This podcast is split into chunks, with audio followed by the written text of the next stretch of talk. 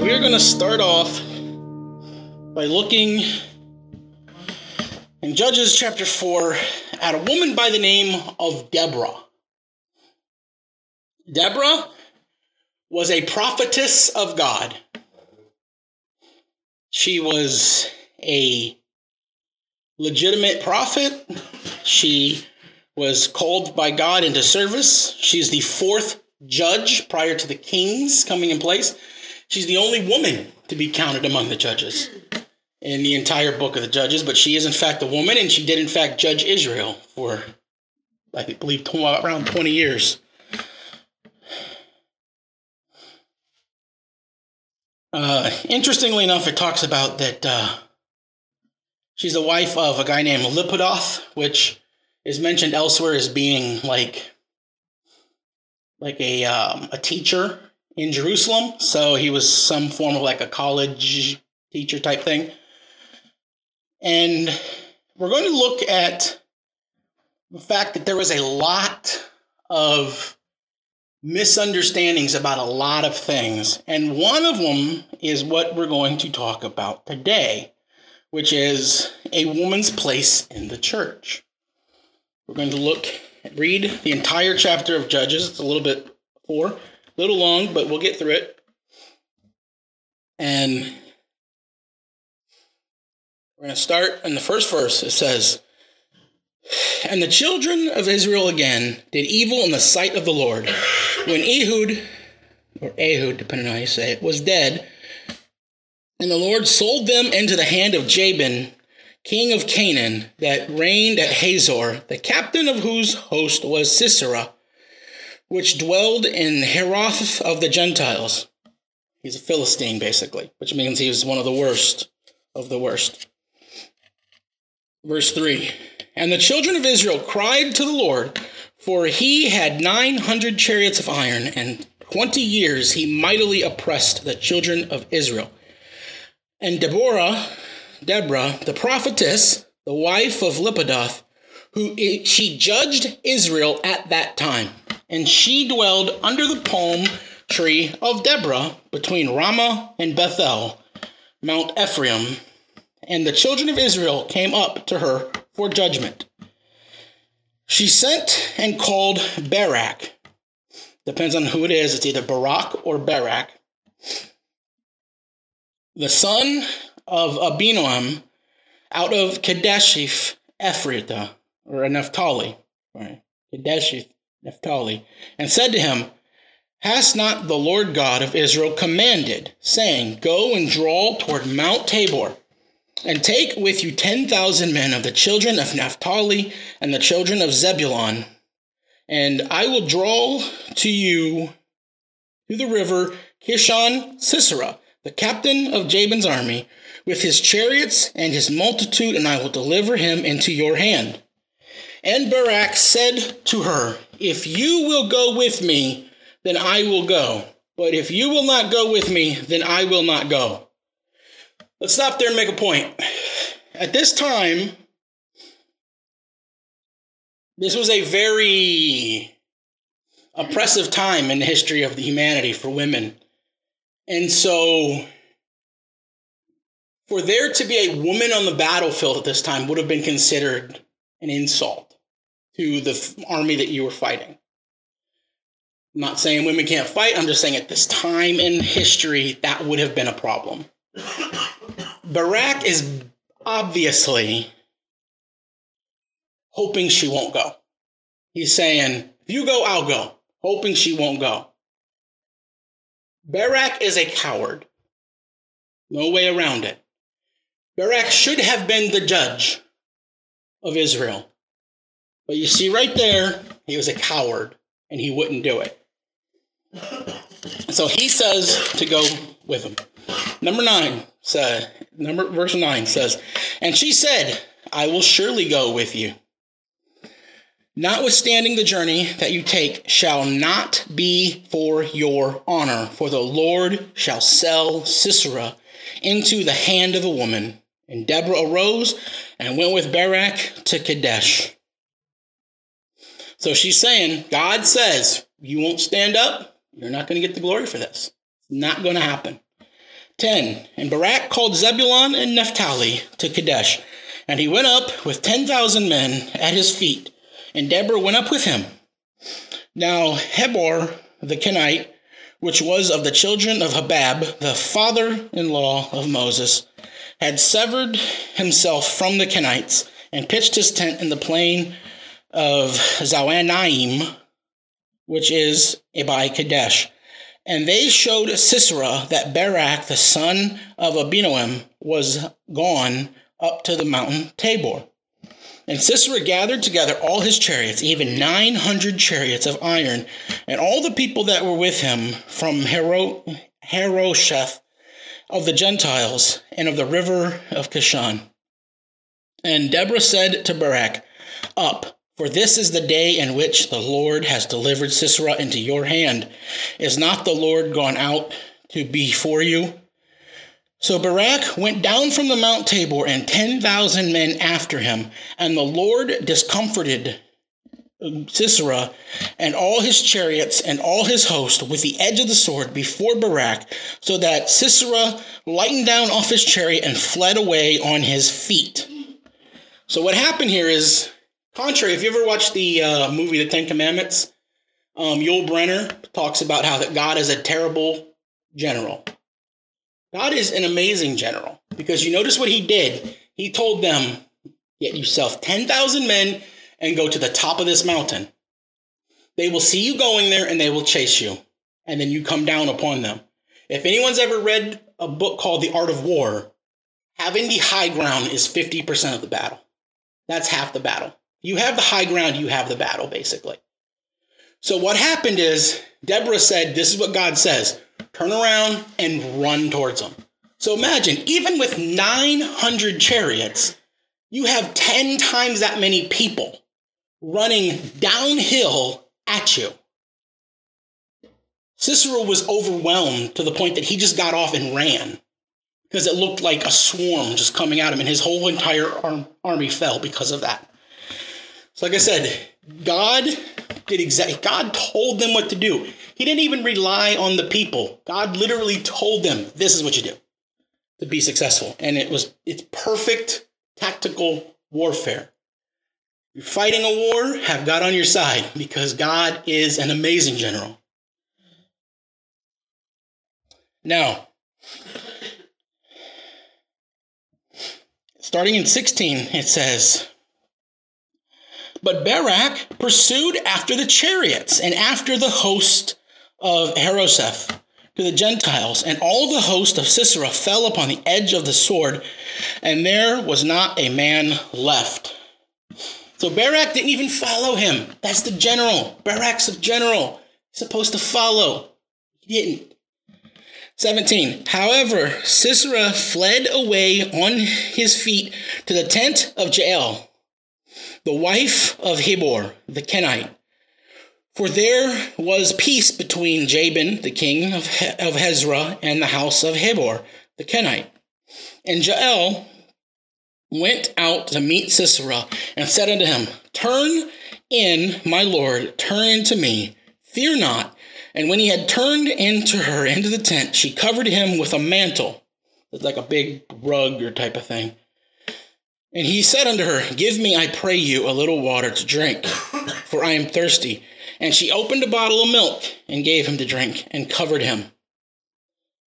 I want to point out again, first of all, this is two things. First of all, I think just think it's hilarious. Is give me some water. And she gives him some milk. But the point reason why she does this, again, very smart. Someone's thirsty, someone's hot, someone's dehydrated. Give them milk. What are they going to do? They're going to fall asleep. They're going to fall asleep. So he covered he covered it up. Again he said to her, Stand in the door of the tent, and it shall be, when any man does come and inquire of you and say, Is there any man here that you say no? Then Jael, Heber's wife, took a nail of the tent and took a hammer in her hand and went softly to him and smote the nail into his temple and fastened it into the ground. For he was fast asleep and weary, so he died. And behold, as Barak pursued Sisera, Jael came out of the tent to meet him and said to him, Come, and I will show you the man whom you seek. And when he came into the tent, her tent. Behold, Sisera lay dead, and the nail was in his temple. So God subdued on that day Jabin, the king of Canaan, before the children of Israel. And the hand of the children of Israel prospered and prevailed against Jabin, the king of Canaan, until they destroyed Jabin, the king of Canaan. Now, the next chapter is actually what is referred, chapter 5 is called the Song of Deborah. It is literally the earliest form of Hebrew poetry that we know of. It was written long ago, 13, somewhere between 11 and 1300 years BC. So a very long time ago. One of the oldest, and it's amazing too. It's amazing. Tells the story again, tells the whole story we just said, but tells it in a real poetic form. Amazing poetry. It was written for, by by Deborah so that it could be sung as as like a winning song. But we see what happened here. There were men that were called to be the head. Barak was generally obviously supposed to be the guy that God called to do it.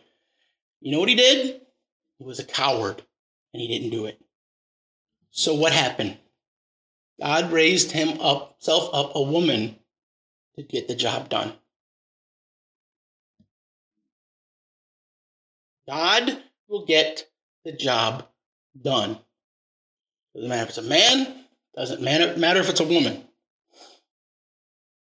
I'm going to just sort of leave this here for a second, and we're going to go to 1 Timothy chapter 2. I should have had a sound that goes dun dun dun because First Timothy chapter 2.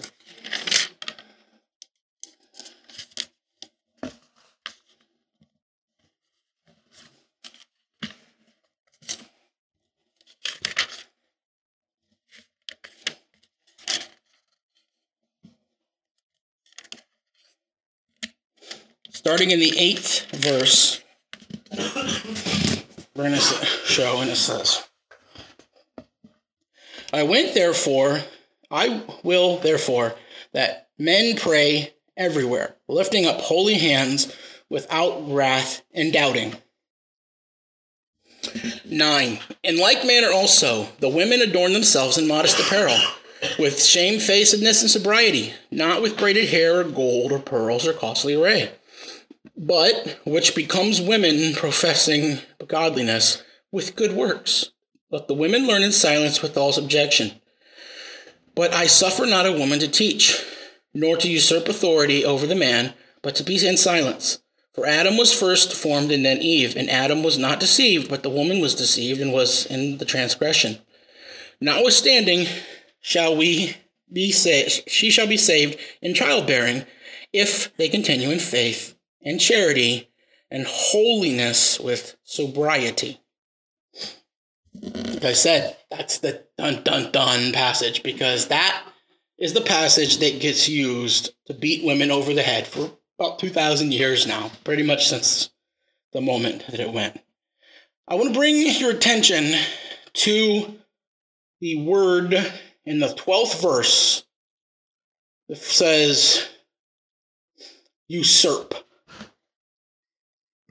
But I suffer not a woman to teach, nor to usurp authority over the man, but to be in silence.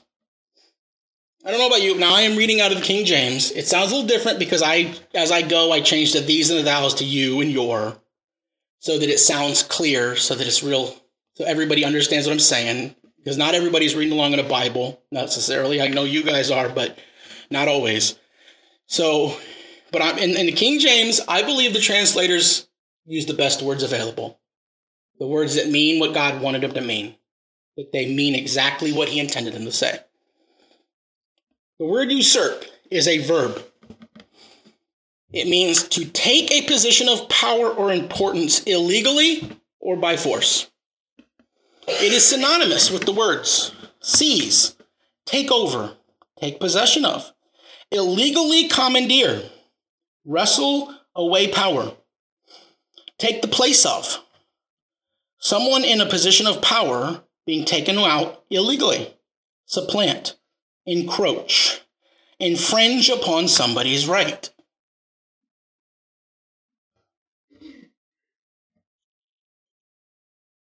Paul says, I suffer not, meaning I allow not a woman to teach, nor to usurp authority over the man, but to be in silence. He is making a very clear statement that gets very muddled today that if a guy is available doing his job,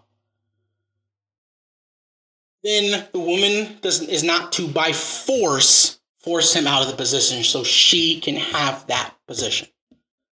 That's what's being said. Consider it, usurp. That's what one king does when he forces out another king. That's what a queen does when she forces the king off the throne so she can reign. Usurp is not talking about, because people say, well, a woman can't lead. A woman can't lead. We just saw Deborah. We just saw Deborah lead. Why? Because the guy was a coward.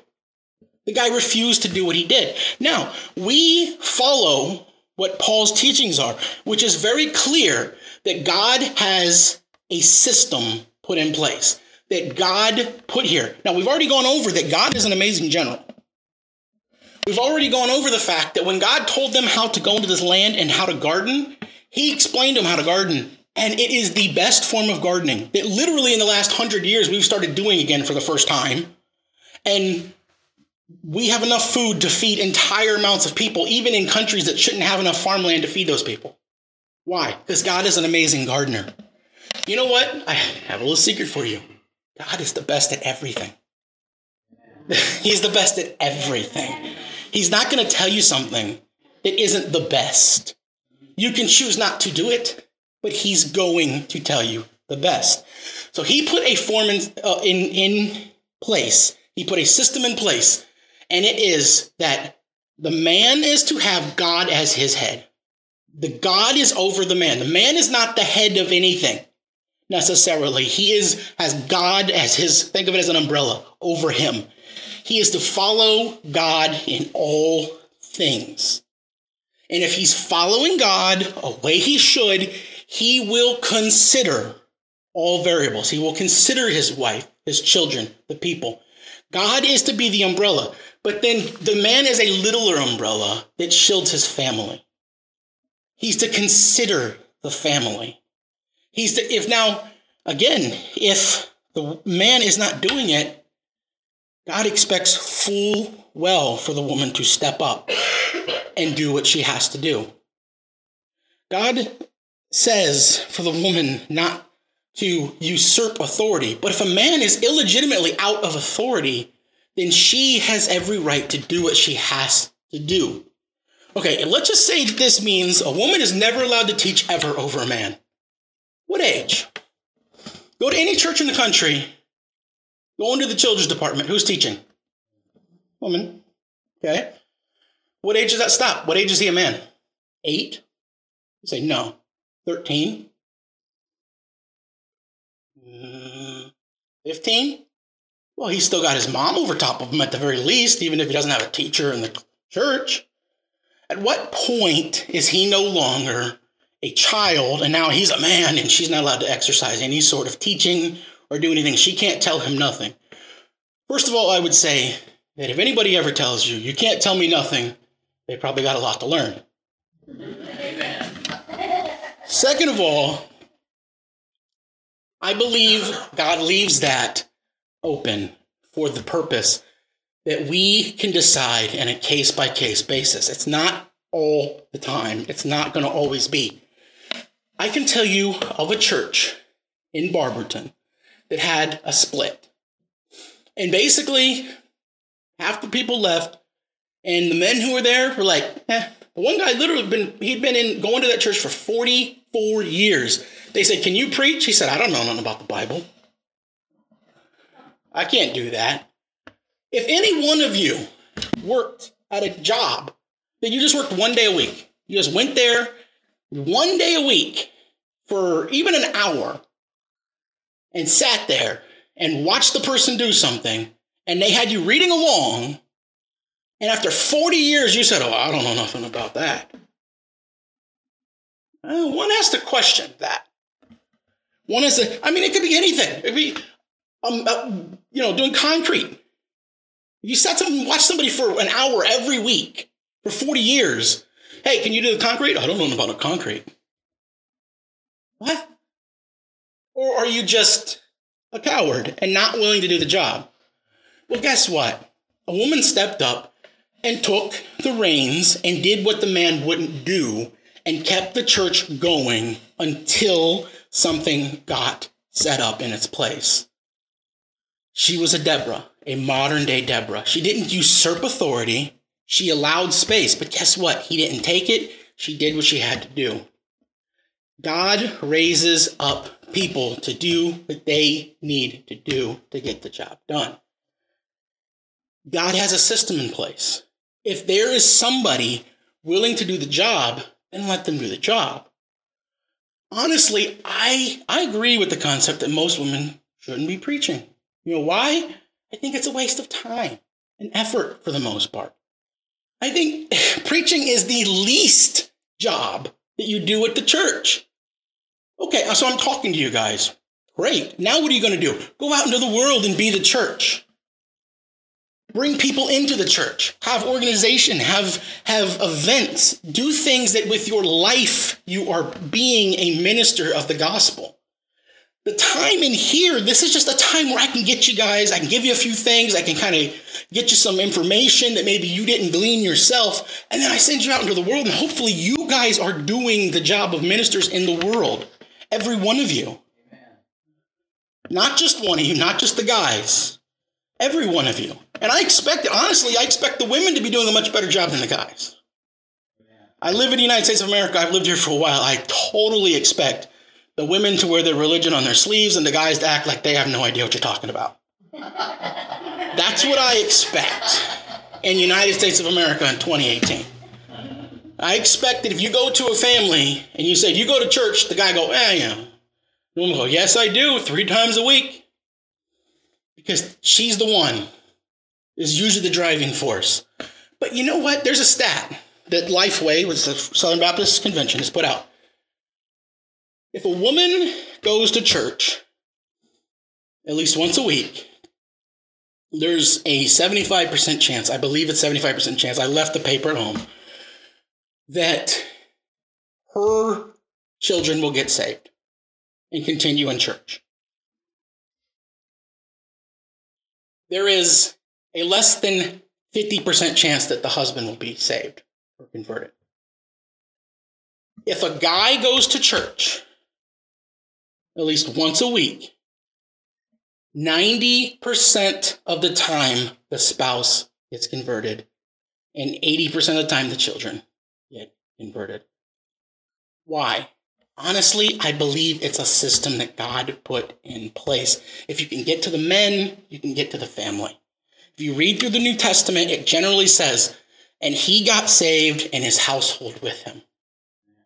Why? Because there is an innate sense inside of us that there is a structure, there's a leadership, there's a sense to it. And a guy should not be clamoring for the position of power because the position as the head is not a position of power, it should be a position of service. Jesus Christ is the ultimate head of everything the church, the body. He is the head. And what did he do? He got down on his knees and washed the feet of the people he came to save. It is not a position of power, it is a position of service. And if the man is not more service oriented than his wife, he is in sin. And I'm telling you, go throughout this country, go throughout this world, the women are the driving force in the church. Why? Because the men are cowards and the women step up when they're called. What is a woman's position in church? She is to be a support, to help, to hold up, to prop up. And when there's nobody above her to prop up, she does what needs to get the job done. Not usurping authority, not saying, I want the power, I want the position. Anybody, man or woman, says, I want the power, they're wrong. 100% of the time. And I'm going to go and talk. Well, first of all, I just want to hit this point. Do you know the reason why Paul says, I suffer not a woman to teach? He says, I don't allow a person to teach, a woman to teach, because Paul's there. Why would he need somebody else to preach? That's his job. Paul's saying, I don't let people teach. Why? Because it's his job. That's what he's there to do. He's the he's supposed to do it. He's supposed to be heading these churches. So he's saying, when I'm there, I don't do it. So if you've got somebody in charge, let them preach, let them teach, let them be the one who does it. They don't need somebody else.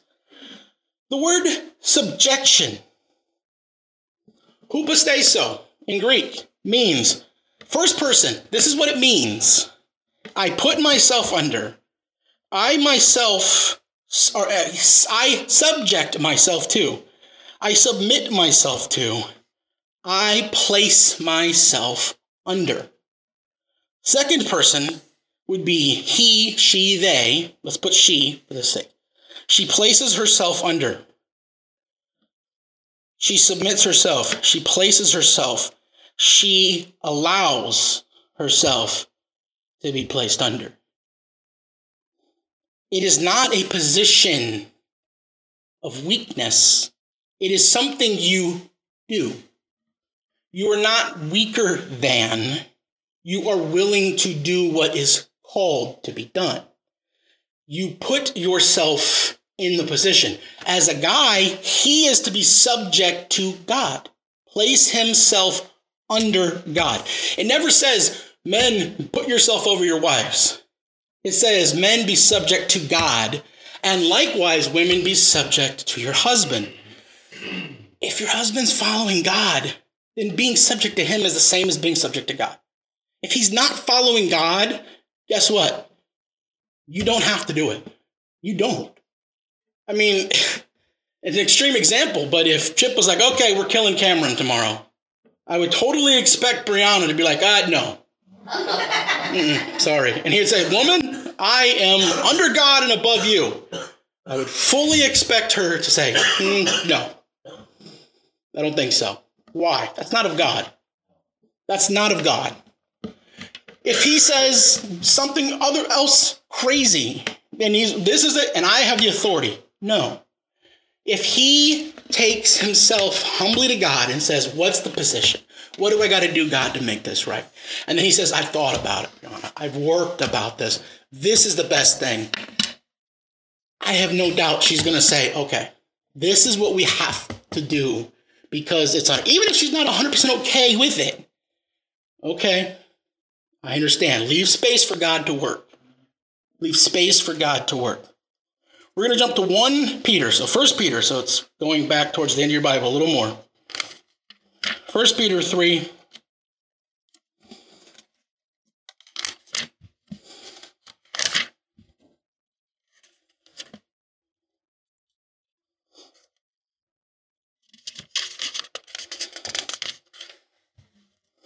First Peter 3, and starting in the first verse, it says, Likewise, you wives, be in subjection to your own husbands. By the way, your own husband, not every man, but somebody else's husband, and they're telling you something, you don't have to worry about that.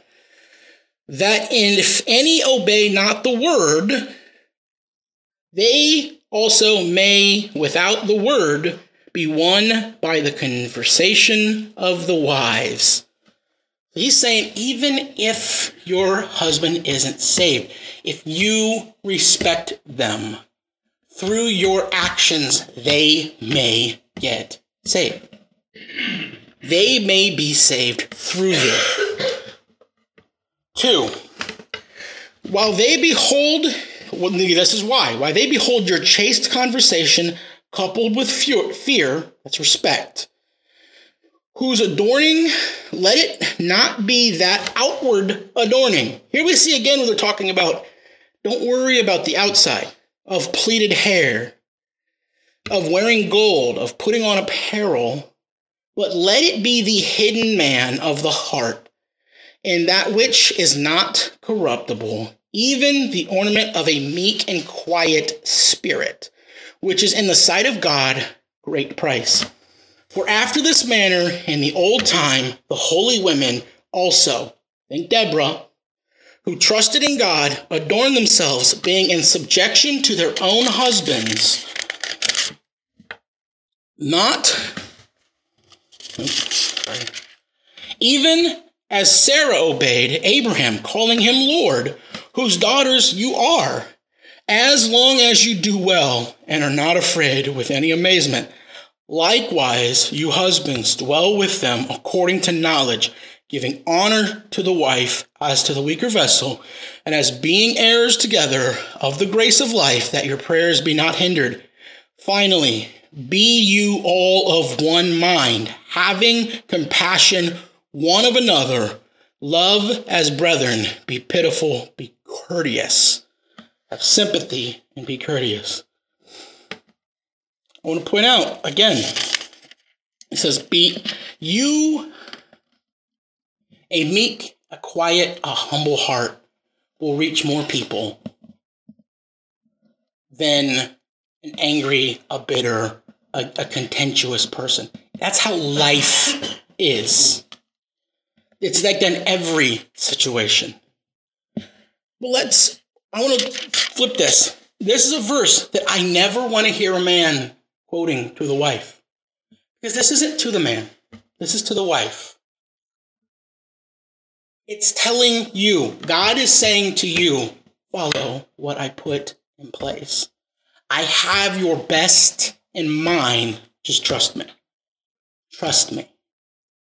And if you are subjecting yourself to God, and if your husband or is subjecting themselves to God, you're not having to place yourself under just some man. You're putting yourself under God.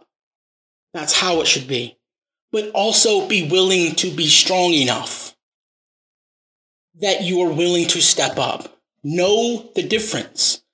If the man is not being a man, know the difference if you are prayerful, if you're paying attention to God's calling, God will tell you when to make these decisions. I also want to point out in the seventh verse, it says, Likewise, ye husbands, dwell with them according to knowledge. It's telling men what every man in America needs to hear. Study your wives, learn your wives, figure them out. They're complicated, they're complex you're going to have to figure out what makes her tick, what doesn't, what anger, what what to avoid, what to go with. You need to dwell with them with knowledge. Giving honor to the wife doesn't say lord over her. Giving honor to the wife as to the weaker vessel. I like to point out if she is a weaker vessel, that means he is a weak vessel. And it is not saying that she is weaker. It is saying to give honor as if she were the weaker vessel. Cherish her, love her, honor her as if she is something that you cherish. If you thought of yourself as holding something, you said, This might break even if it's not okay, you know, it doesn't break. But if you cherish it, you don't want it to fall. You don't want it to break. You hold it. Like the word cherish comes from when sparrows, what they do with their eggs, where they, they make over the egg, they lay on the egg, they keep it warm, they keep it clean, they cherish the egg. Cherish the wife as if she were. It's not saying she is, it's saying as if and honor. It doesn't say, again, lord over her because she's so weak. It says honor her. This is a command to men to do the right thing. Why? Because it's the right thing. It doesn't matter if she, you get respect back. It doesn't matter what she does. Do it anyways. And it says so to the wife. Doesn't matter if he's respectable. Doesn't matter if he's worthy of it. Put yourself under God. And if he's man enough, he will put himself under God and things will line up. Things will line up. Focus on God. Focus on God. Don't worry about what people say, what people think, what people act. God is the one we're concerned with. And so, what is a woman's place in church? Right beside the men. Being strong, guiding, directing, helping, supporting, doing all the things that we know mothers do every single day. And why? Why are you why do you do the things for your children that you do? Why do you sit up at 3 a.m. as they throw up and you know you tell them, get it in the bucket, get it in the bucket. And for some reason they tend to look at you as you're telling them, throw up in the bucket, and they keep looking at you as you're they're throwing up. You're going, no, the bucket. The bucket. What do you the but no, not to the side of the bucket. The bucket. Why do you do that? Because you're lording over them? Because you cherish them. Because you love them. Because you're growing up them, you're raising them. You're showing them that charity, that love means something. You're teaching them, as women with little boys, you're teaching them how to respect women. As women with daughters, you're teaching them how to respect everyone. As mothers, you have the perfect example of everything we're talking about here. Deborah, if I didn't actually read it, but if you go into the fifth chapter, it says Deborah is the mother of Israel in the, in the poem. Why? Because she stood up for them when nobody else would. Who stands up for you when nobody else will? Your mom. Who is there? And the thing is, is was Deborah their physical mother? No. But she was a mother nonetheless. She took the position because nobody else would take it. There are many women that want to have children that can't. I, I know several occasions, I know one of my aunts wanted to have a child so bad it hurt. Until she was in her 90s, she would talk about it, and you could see the pain that she never had a child of her own. And she tried for a long time. But you know, she fostered. She helped a camp in, in eastern Kentucky called Camp Nathanael, her and her husband, where they would bring children who didn't have parents and they would let them through the summer so they had something to keep them busy until they went back to school.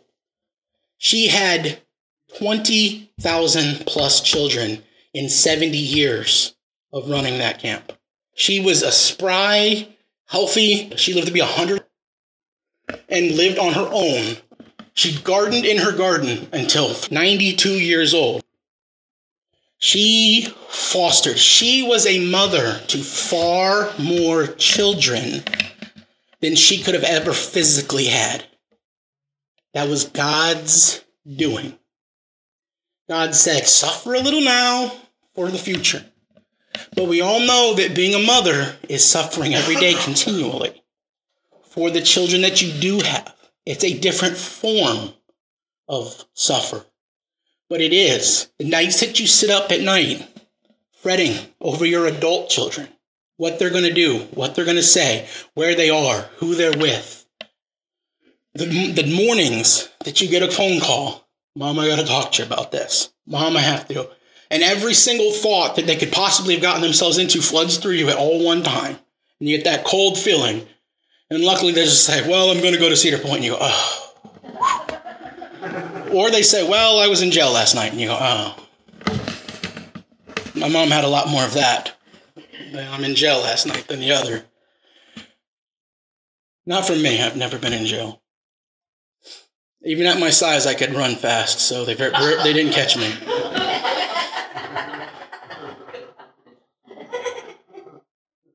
Every woman in here is a mother in some way or another. You've, you've been a mother to somebody. Whether you know it or not, you may not even know. They may never turn around and say thank you. You were somebody. And if you were under God, if you were using, doing it for all the right reasons, it doesn't matter because God saw it. God saw it.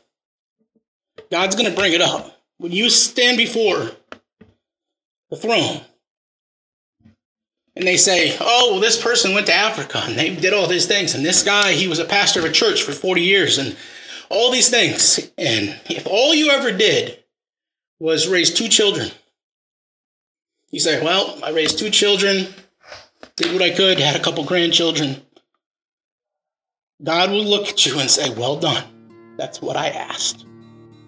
You did what I asked. Do it with all reverence. Do it with your whole heart. Do everything you do to the glory of God. Not you, not a man, but God. Subject yourself. You that's put yourself under God's authority. And if the man is not a coward, he will take his place. And you will see why God says that. In the meantime, if there is no man willing to step up, step up. Do what you as a mother, what you as a woman can do, what you are capable of doing. Be the woman of God you're called to be.